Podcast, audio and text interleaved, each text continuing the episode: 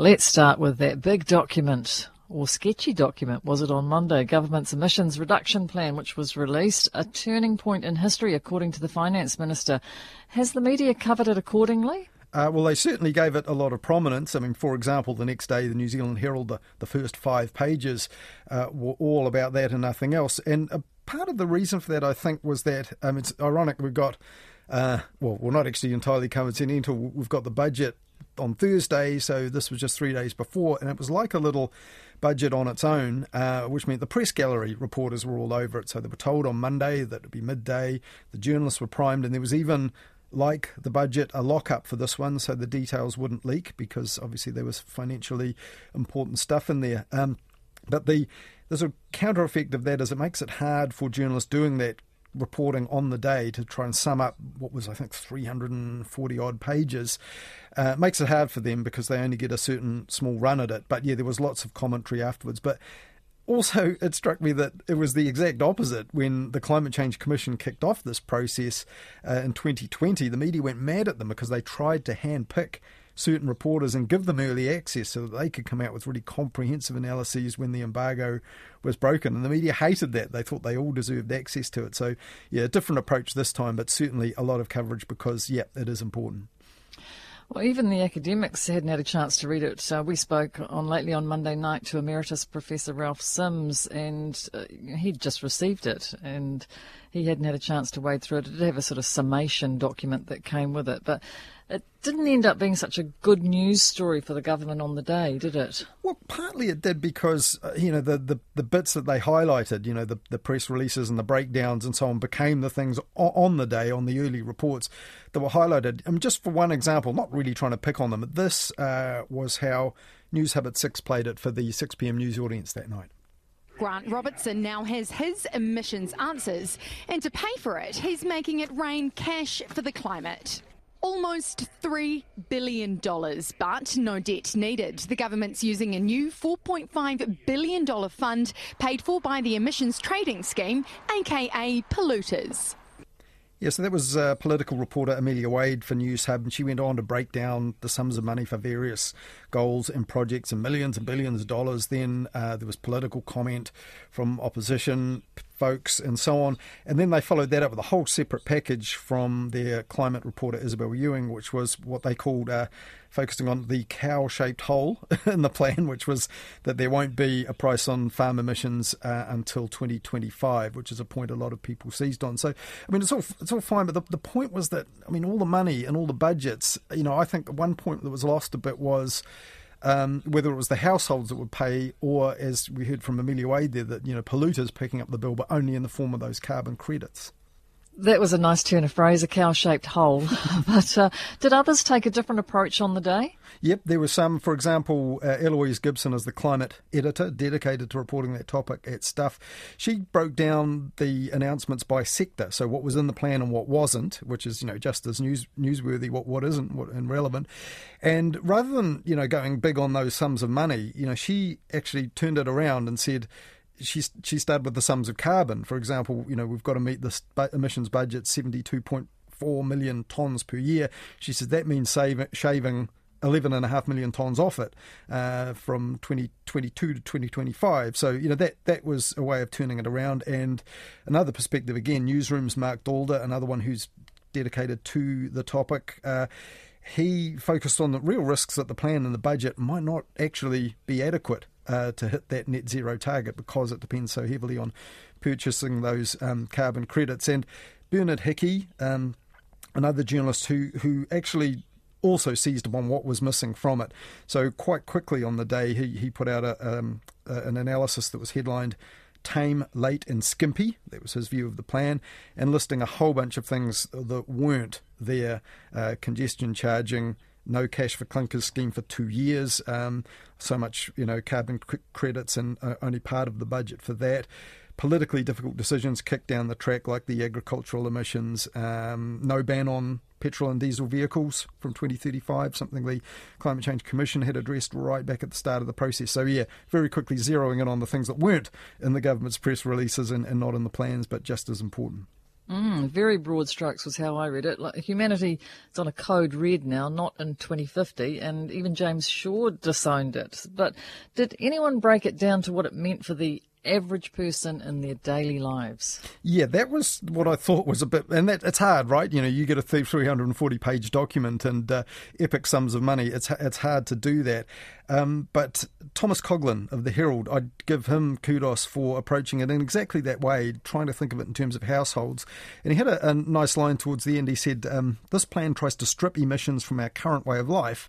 But ignores difficult questions over whether we really need to change our current way of life to reduce emissions. That's the politically difficult bit, I guess. And he said the political necessity of such choices has been well litigated for 30 years, and whether or not those political imperatives are scientific folly, the next 30 years will tell.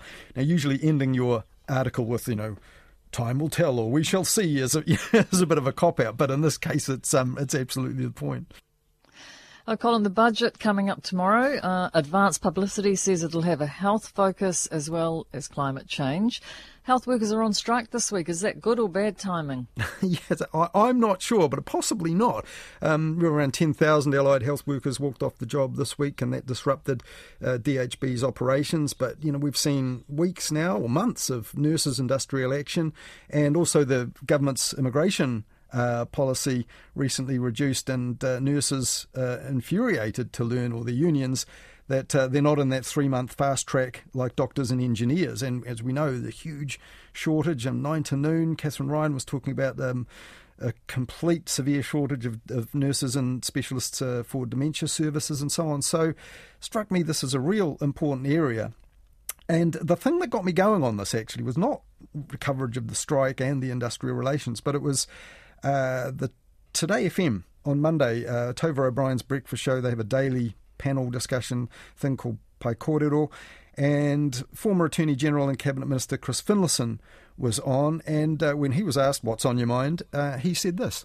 I think I've said on this program before um, I owe the nurses a lot after a little problem I had at the end of mm. last year, and um, the service provided up at Wellington Hospital uh, at outpatients was uh, absolutely outstanding. And those people just don't earn enough for the tremendous work that they do. I mean, outpatients at 10 o'clock at night was Piccadilly Circus, uh, and they have to deal with some pretty extreme situations. I'd really like to help them. Mm, well, pretty common response, don't you think? Lots of support and love for nurses.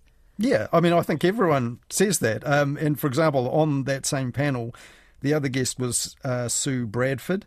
I guess you know she's the maybe the left-leaning one, and uh, Chris Finlayson uh, to the right, being a former uh, national-led uh, government minister. Um, but she said almost exactly the same thing, um, along with uh, agreement from the host Tova O'Brien.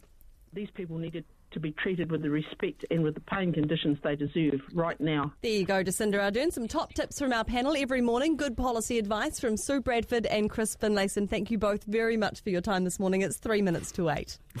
Yes, I'm, not sure that the Prime Minister wants um, health policy advice from any of those people. But the, the thing about what Chris Finlayson was saying, everybody who ends up using the health service says this. Nurses are wonderful, you know, how, how great they are. Of course, you know, when you're in a position of need, uh, you are going to feel a bit emotional about it.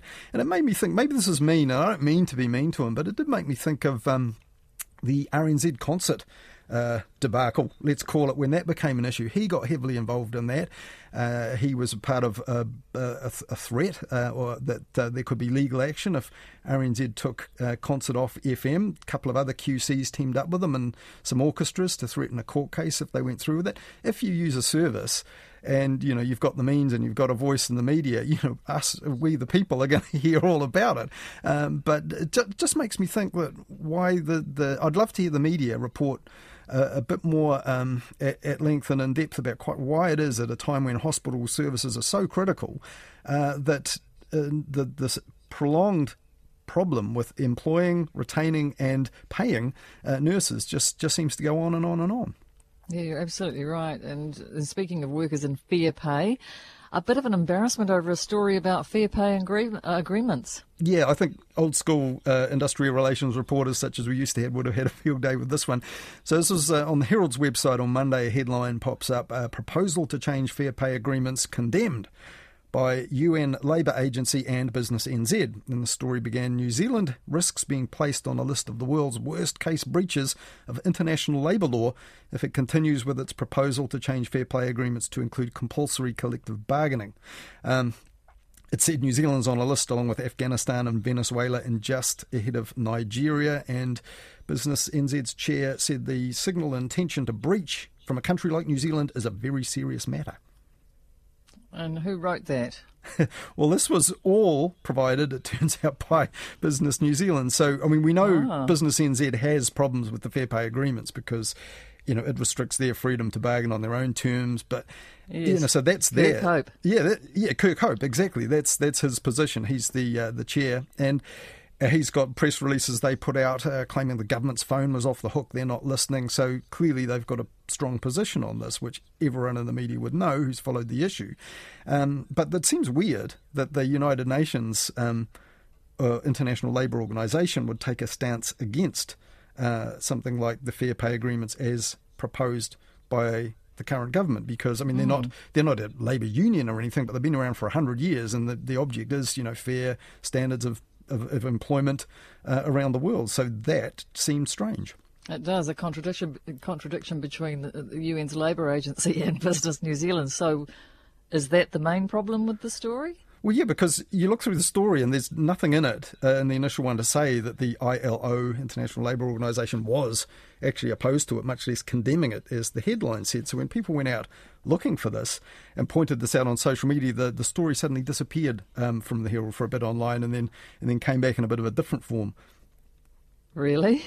Yeah, yeah. So it came back with. Uh, the new headline was, uh, let's see, proposal for fair pay agreements could put New Zealand under the wrath wrath, wrath of the UN's International Labour Organization. So that was a bit of a subtle change, but no condemnation from the ILO at all, as per that previous headline. But the claim was still there. New Zealand was on a worst breaches list alongside Afghanistan and uh, just ahead of Nigeria. Um, but people couldn't find this list online. So then Stuff did their own story about it, investigated, and found out that Business New Zealand had effectively made up that title of the worst breaches. And the only reason New Zealand was on it it turns out, was because Business New Zealand itself had petitioned the ILO to consider whether fair pay agreements might be a breach of international law. And uh, by the way, that, that list, you know, being just ahead of Nigeria, well, that was only because these countries that have uh, are going to be considered uh, for breaches um, was alphabetical. So that's the reason New Zealand was just ahead of Nigeria.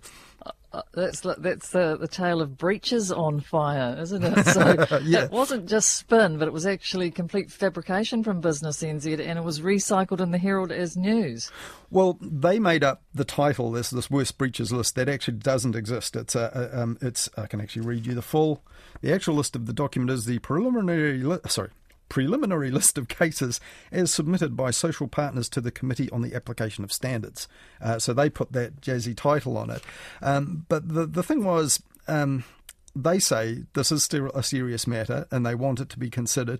There could be a breach uh, if this is ever considered by this ILO committee. Even that's not sure. so, pretty much the story then became uh, stuff wrote it up totally different. Business New Zealand is being accused of misinformation in its handling of an ILO document, which implied uh, New Zealand had been found to be in breach of international labour law when it hasn't. So, uh, but Business New Zealand is still unrepentant, saying you know no country uh, needs to end up on this list if there's no case to answer.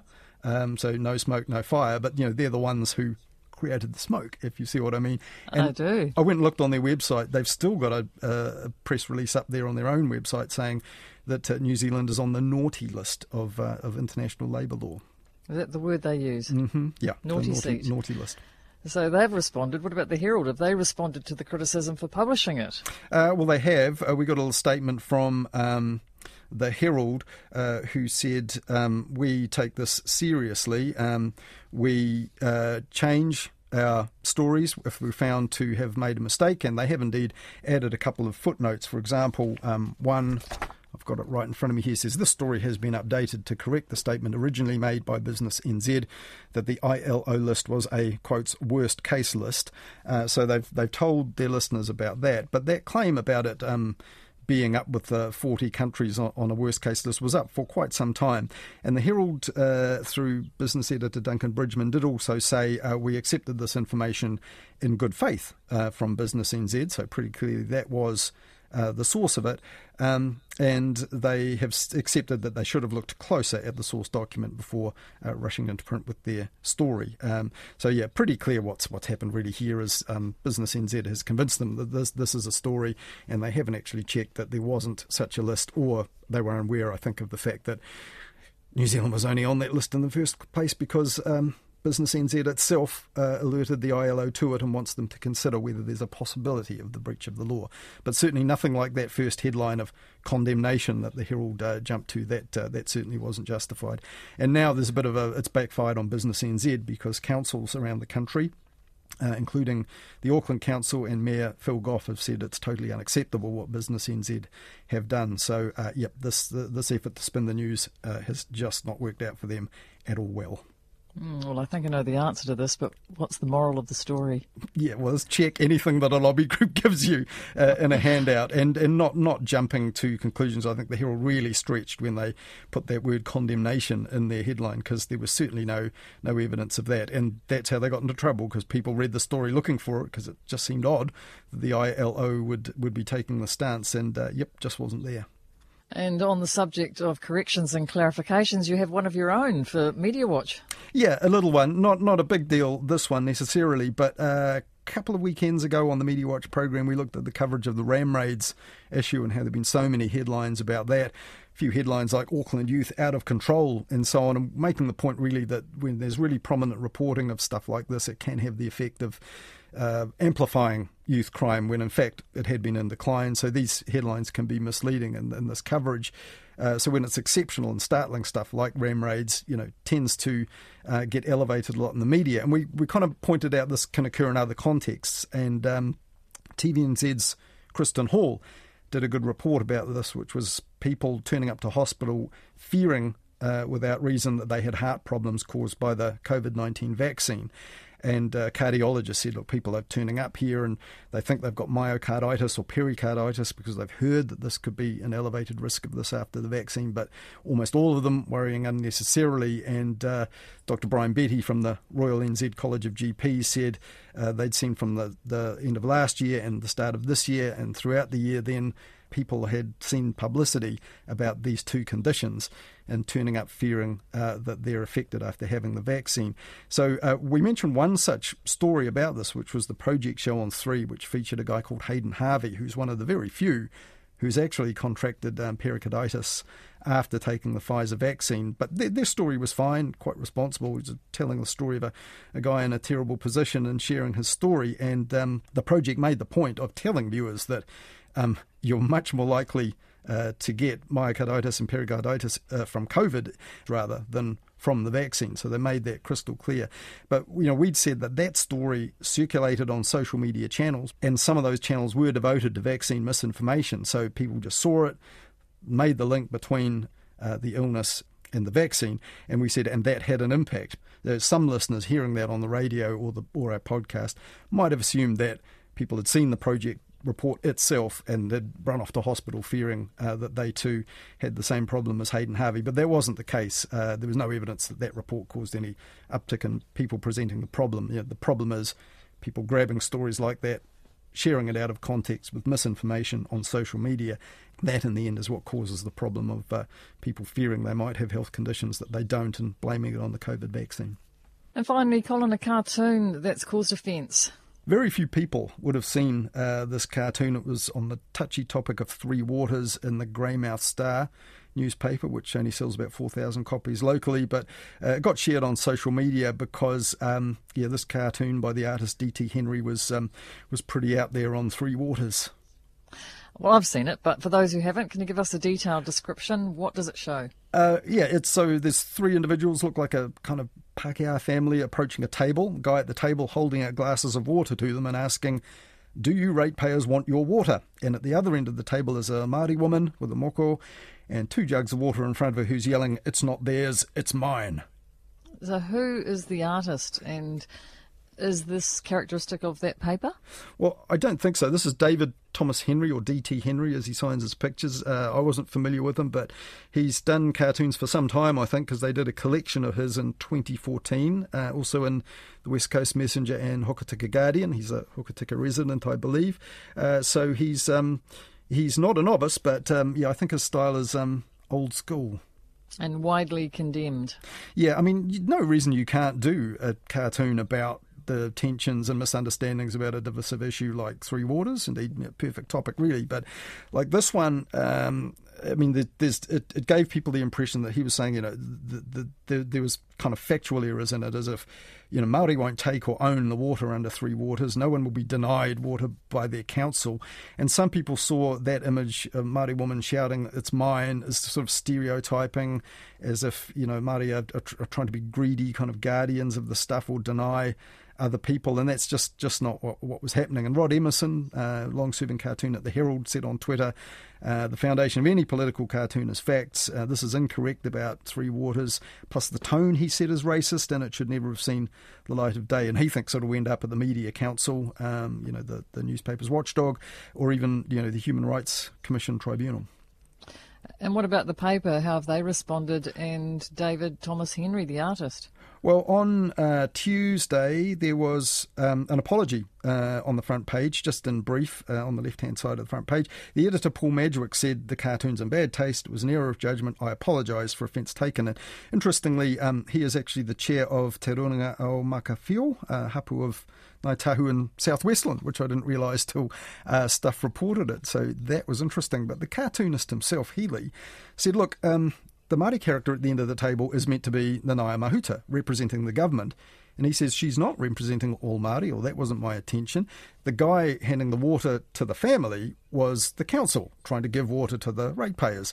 So she, Mahuta, was the minister telling the ratepayers the water wasn't the council's to give, but hers. And he says, look, it's, you know, the fact that she's Maori, that's neither here nor there. She's just the minister. I would have drawn the minister, whoever it is. You know, she's pushing for three waters. They want control of the water.